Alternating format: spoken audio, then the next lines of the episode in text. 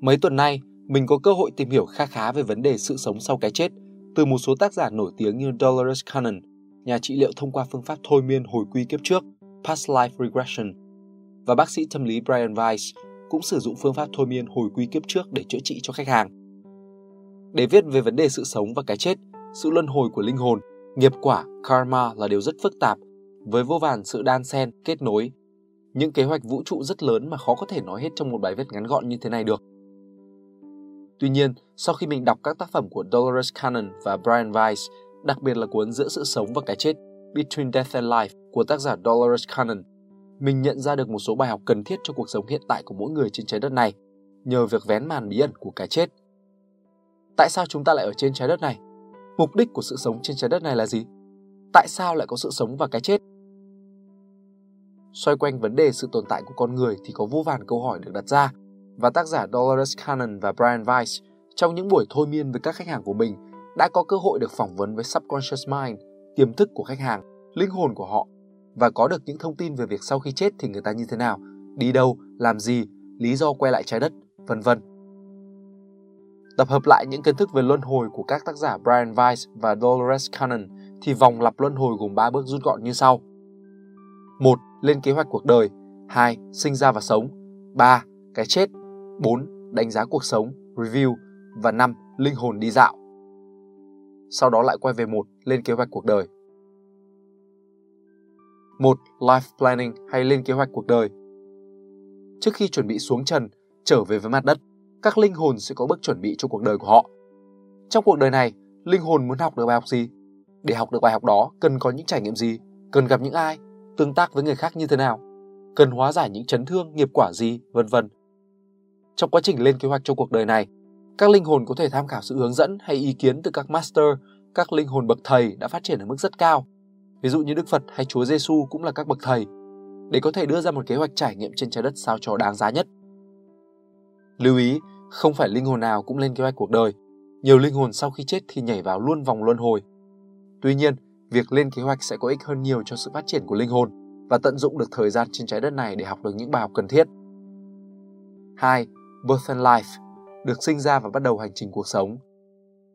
Mục đích lớn nhất của các linh hồn luôn luôn là sự tự phát triển, cùng với đó là để giải thoát linh hồn khỏi những cục nợ từ những kiếp trước, những tổn thương trong linh hồn do những nỗi đau từ vô vàn kiếp trước để lại. Các linh hồn chọn quay về trái đất này bởi vì trái đất là nơi có năng lượng rất đặc quánh, nhiều cám dỗ, thử thách. Bởi vậy, việc vượt qua được các thử thách ở nơi đây để đi được theo đúng những gì linh hồn đã lên kế hoạch trước, thấu hiểu về bản thân sẽ giúp linh hồn phát triển nhanh hơn. Tuy nhiên, không phải lúc nào cuộc đời cũng diễn ra theo kế hoạch của linh hồn. Và nhiều bài học phải lặp đi lặp lại nhiều kiếp mới học được, do trải nghiệm và trình độ phát triển của mỗi linh hồn khác nhau.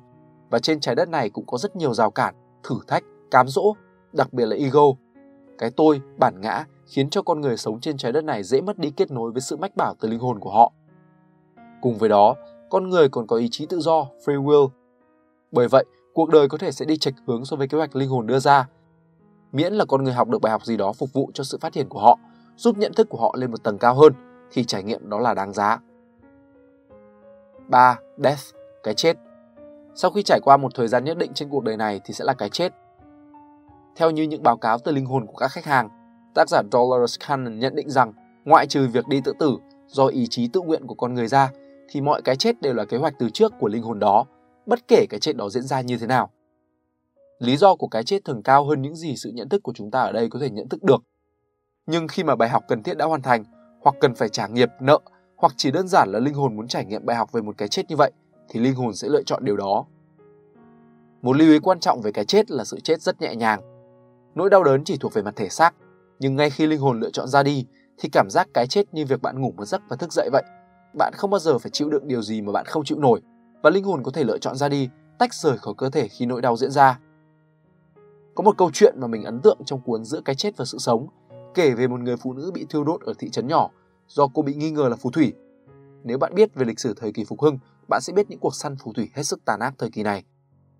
Lúc bị thiêu đốt trên giàn thiêu, cô lựa chọn thoát rời khỏi cơ thể trước khi thân thể bị lửa thiêu đốt, do cô không muốn những người dân ở thị trấn được thỏa mãn vì thấy cô đau khổ.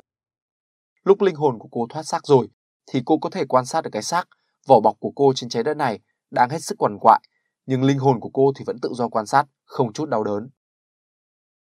4. Life Review hay đánh giá cuộc sống Bạn đã từng nghe câu sau khi chết cuộc đời hiện ra trước mắt chưa? Thực chất, việc cuộc đời hiện ra trước mắt ấy là để linh hồn có thể quan sát được những bài học họ đã học được trong trải nghiệm vừa rồi và những gì họ chưa học được, chưa vượt qua được. Để từ đó, họ có thể thêm những bài học này vào phần lên kế hoạch cuộc đời cho trải nghiệm tiếp theo trên trái đất. 5. Spiritual Hangout hay linh hồn đi dạo Lúc mà linh hồn đi dạo này, có rất nhiều chuyện mà linh hồn có thể lựa chọn để làm. Có thể là học tiếp các bài học từ các bậc thầy, các master, hay nghỉ ngơi dưỡng sức, chữa lành, đặc biệt đối với những linh hồn trải qua cuộc đời hay cái chết hết sức đau đớn. Sau khi đi dạo một thời gian, có thể là vài năm, có thể là vài trăm năm, thì rồi linh hồn sẽ đến lúc cần phải quay lại vòng lặp luân hồi để có thể học và tiến xa hơn trên con đường phát triển của mình.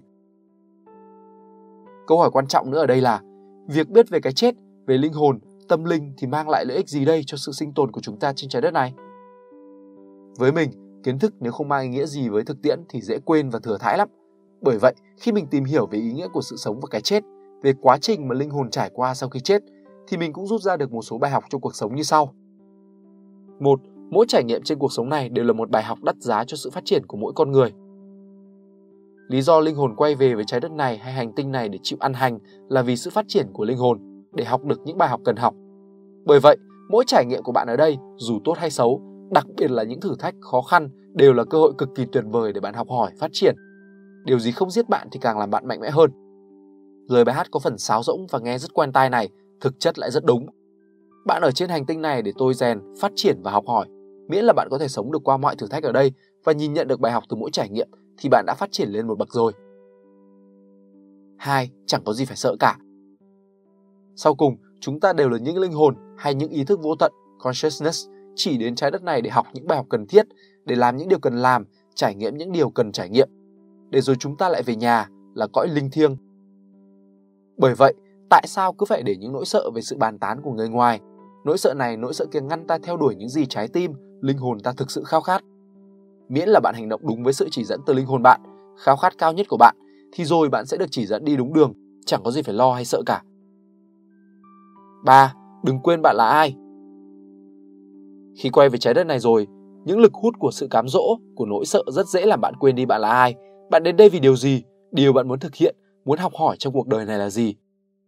Nhiều người sẽ rất dễ mang tâm lý nạn nhân khi có khó khăn đổ xuống, sẽ đổ cho cái này cái kia, cho người này người kia, thay vì tự nhận trách nhiệm cho cuộc đời mình. Học cách nhìn rộng hơn để thu nhận những bài học mà linh hồn họ khao khát được học hỏi. Khi bạn biết rằng mọi sự diễn ra trong cuộc đời này đều thuộc về lựa chọn của bạn, ý chí của bạn, nhiều sự kiện còn do linh hồn bạn sắp đặt để dạy cho bạn những bài học cần thiết, thì đấy là lúc bạn nắm chắc tay lái cuộc đời, hợp tác cùng vũ trụ để đạt được những gì bạn khao khát. Có một cách để không quên được rằng trái đất là một trường học. Khi có những drama trong cuộc sống xảy ra, mình thường nhắm mắt lại tự hỏi bản thân, bài học mà sự kiện này mang lại cho mình là gì? Trong yên lặng, câu trả lời sẽ xuất hiện và bài học sẽ dần dần sáng tỏ hơn. Để nghe được tiếng nói từ linh hồn mình, sự thinh lặng là tối cần thiết. Bởi vậy, nếu bạn muốn phát triển kết nối tâm linh, việc thiền sẽ giúp ích rất rất nhiều.